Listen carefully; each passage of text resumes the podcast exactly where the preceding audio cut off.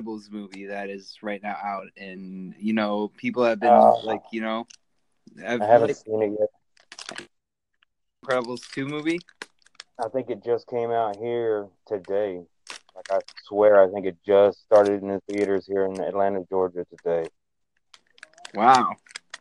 Well, you know, like the last Incredibles movie has been very, very, very, like, very great and all. As much as because we know last time Incredibles had last time Incredibles kind of like had like 15 million box, like a 15 million box hit, like almost like 15 million dollars in a box hit.